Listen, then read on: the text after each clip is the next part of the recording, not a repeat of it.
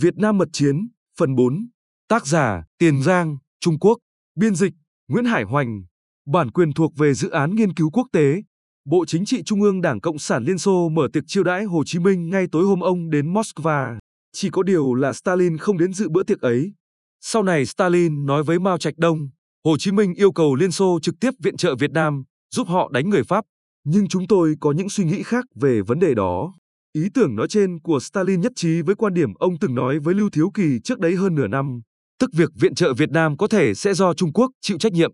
Đồng thời Stalin còn có băn khoăn, lo ngại Hồ Chí Minh là người theo chủ nghĩa dân tộc, sẽ đi cùng Tito của Nam Tư. Mao Trạch Đông nói với Stalin rằng Hồ Chí Minh là một nhà cách mạng lão luyện chứ không phải là người theo chủ nghĩa dân tộc.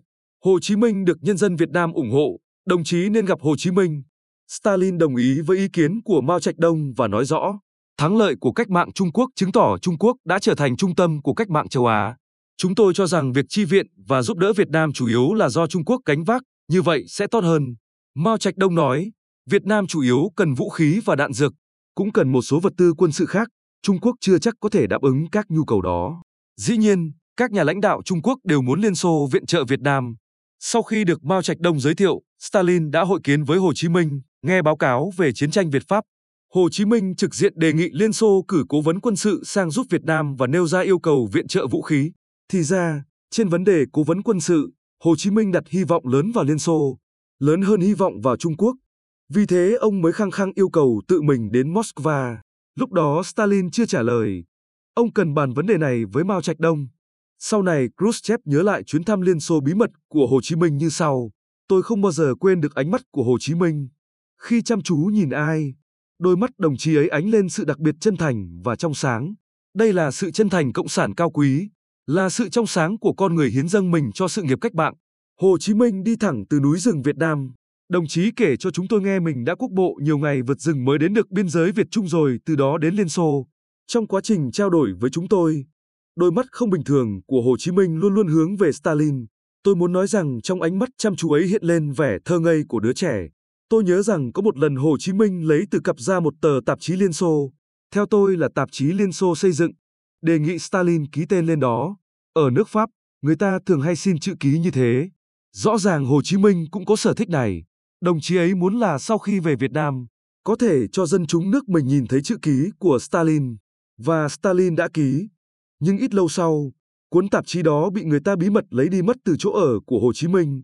Lý do vì Stalin e rằng không biết Hồ Chí Minh có thể dùng cuốn tạp chí có chữ ký ấy vào việc gì. Hồ Chí Minh kể cho chúng tôi nghe tình hình nhân dân Việt Nam chiến đấu chống lại quân Pháp chiếm đóng và yêu cầu chúng tôi giúp đỡ vật chất, nhất là giúp vũ khí và đạn dược. Sau khi rời Moscow, Hồ Chí Minh lại viết thư cho chúng tôi, đề nghị gửi thuốc ký ninh cho Việt Nam, vì ở đó đang có dịch bệnh sốt rét. Ngành công nghiệp dược Liên Xô sản xuất nhiều thuốc ký ninh, cho nên Stalin khẳng khái nói, cho đồng chí ấy nửa tấn. Đầu thập niên 50 thế kỷ 20, tư tưởng xuất khẩu cách mạng lưu hành mạnh mẽ trong phe cộng sản quốc tế do Liên Xô đứng đầu. Chắc chắn là Stalin kiên quyết theo đuổi tư tưởng ấy. Khi bàn vấn đề Việt Nam với Mao Trạch Đông, Stalin lại nói về dự đoán trung tâm cách mạng chuyển dịch về phía đông. Trung Quốc sẽ trở thành trung tâm cách mạng ở châu Á. Stalin nói ông mong rằng chức trách viện trợ cuộc chiến tranh chống Pháp của Việt Nam vẫn chủ yếu do Trung Quốc đảm nhiệm. Bởi lẽ Trung Quốc và Việt Nam trong lịch sử cũng như hiện nay đều có nhiều mối liên hệ với nhau. Hai bên hiểu nhau, vị trí địa lý gần gũi. Stalin cho rằng viện trợ Trung Quốc xây dựng kinh tế là nhiệm vụ quan trọng của Liên Xô. Còn về các vấn đề khác, Stalin nói, chúng tôi đã đánh xong trận đại chiến thế giới lần thứ hai, có nhiều vũ khí không dùng tới nữa. Chúng tôi có thể chở nhiều sang Trung Quốc, các đồng chí có thể giữ lại. Trong đó thứ nào thích hợp với Việt Nam thì các đồng chí có thể chở cho họ một số. Như vậy là tại Moscow, nhà lãnh đạo hai nước Liên Xô Trung Quốc đã đạt được ý kiến nhất trí về vấn đề viện trợ cuộc kháng chiến chống Pháp của Việt Nam như sau. Liên Xô viện trợ Trung Quốc xây dựng kinh tế. Trung Quốc viện trợ cuộc kháng chiến chống Pháp của Việt Nam. Sau này, từ các hồ sơ giải mật, La Quý Ba biết được rằng Stalin, Mao Trạch Đông và Hồ Chí Minh có một lần hội đàm tay ba với nhau. Cam kết Trung Quốc đảm nhận trách nhiệm viện trợ Việt Nam chống Pháp là một quyết sách lớn của Mao Trạch Đông và Trung ương Đảng Cộng sản Trung Quốc. Việt Nam là quốc gia quan trọng ở Đông Nam Á. Thực dân Pháp cai trị Việt Nam đã nhiều năm. Hiện nay quân Pháp kiểm soát vững chắc các đô thị và vùng đồng bằng.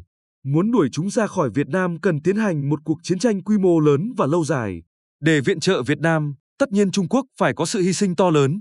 Điều này Mao Trạch Đông hiểu rất rõ. Sau hội đàm với Stalin, Mao Trạch Đông đã hạ quyết tâm làm nhiệm vụ này. Đây là kế hoạch viện trợ quân sự ra ngoài lãnh thổ đầu tiên sau ngày thành lập nước Cộng hòa Nhân dân Trung Hoa, ít nhất sớm nửa năm so với lần hạ quyết tâm kháng Mỹ viện triều.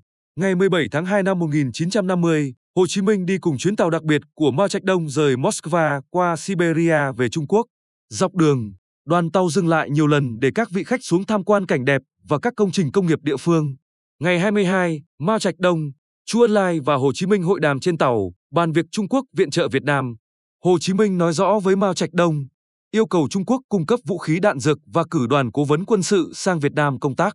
Thậm chí, Hồ Chí Minh còn có ý nghĩ đề nghị Trung Quốc phái giải phóng quân sang Việt Nam tác chiến đánh quân đội Pháp. Mao Trạch Đông thiên về hướng cử đoàn cố vấn quân sự. Ông hài hước nói với Hồ Chí Minh, cá nhân tôi không có ý kiến gì. Vấn đề này tôi cần về nhà bàn với các đồng chí ở Trung ương. Nếu cần cử cố vấn thì cố vấn của chúng tôi sẽ đều là cố vấn ta cả thôi. Ngày 4 tháng 3 năm 1950, Mao Trạch Đông, Chu Ân Lai về đến Bắc Kinh. Sau đó Bộ Chính trị Đảng Cộng sản Trung Quốc họp bàn vấn đề viện trợ Việt Nam. Hội nghị nhận định cách mạng Việt Nam là một bộ phận của cách mạng thế giới. Nếu Việt Nam kháng chiến chống Pháp thắng lợi thì an ninh ở phía Nam Trung Quốc sẽ được bảo đảm. Tại Bắc Kinh, Mao Trạch Đông mở tiệc long trọng chiêu đãi Hồ Chí Minh, Trần Đăng Ninh và Hoàng Văn Hoan. Phía Trung Quốc có Lưu Thiếu Kỳ, Chu Ân Lai, Chu Đức, Đồng Tất Vũ, Lâm Bá Cử tới dự. Trong thời gian ở Bắc Kinh, Hồ Chí Minh tiếp tục thương thảo với Mao Trạch Đông, Lưu Thiếu Kỳ, Chu Ân Lai các vấn đề cụ thể về viện trợ Việt Nam. Bàn vấn đề Trung Quốc sẽ viện trợ Việt Nam tác chiến trên chiến trường biên giới Bắc Bộ Việt Nam. Lưu Thiếu Kỳ giới thiệu kinh nghiệm của Trung Quốc như chính sách cải cách ruộng đất. Hồ Chí Minh giới thiệu lịch sử và hiện trạng Đảng Cộng sản Đông Dương. Trung Quốc kiến nghị phía Việt Nam lập tổng lãnh sự quán tại Nam Ninh và Côn Minh. Hồ Chí Minh hoàn toàn hiểu được cam kết của Trung Quốc có ý nghĩa như thế nào. Ông nói với Hoàng Văn Hoan là người phụ trách công tác đối ngoại của Việt Nam. Hiện nay Trung Quốc đã giải phóng, điều đó có lợi cho sự nghiệp cách mạng của nhân dân thế giới và đặc biệt có lợi cho cuộc kháng chiến chống Pháp của nhân dân Việt Nam. Dựa vào sự cố gắng của mình, cuộc kháng chiến của chúng ta mấy năm nay đã giành được thắng lợi rất lớn. Giờ đây Trung Quốc quyết định cung cấp viện trợ cho chúng ta trên các mặt. Vì thế trọng điểm công tác đối ngoại của ta hiện nay không ở Thái Lan nữa mà phải chuyển sang Trung Quốc. Do đó, đồng chí có thể phải ở lại Bắc Kinh nhận nhiệm vụ mới. Trong quá trình công tác, đồng chí có thể gặp nhiều thách thức, nhưng có một thuận lợi lớn nhất là các đồng chí Mao Trạch Đông, Lưu Thiếu Kỳ, Chu Ân Lai đều tỏ ý sẽ hết sức chi viện cuộc đấu tranh của nhân dân ta, cho dù Trung Quốc vừa mới giải phóng, còn nhiều khó khăn phải giải quyết. Sau đó ít lâu, Hoàng Văn Hoan đảm nhiệm chức vụ đại sứ Việt Nam ở Trung Quốc. Hết phần 4. Kính mời độc giả đón nghe phần 5.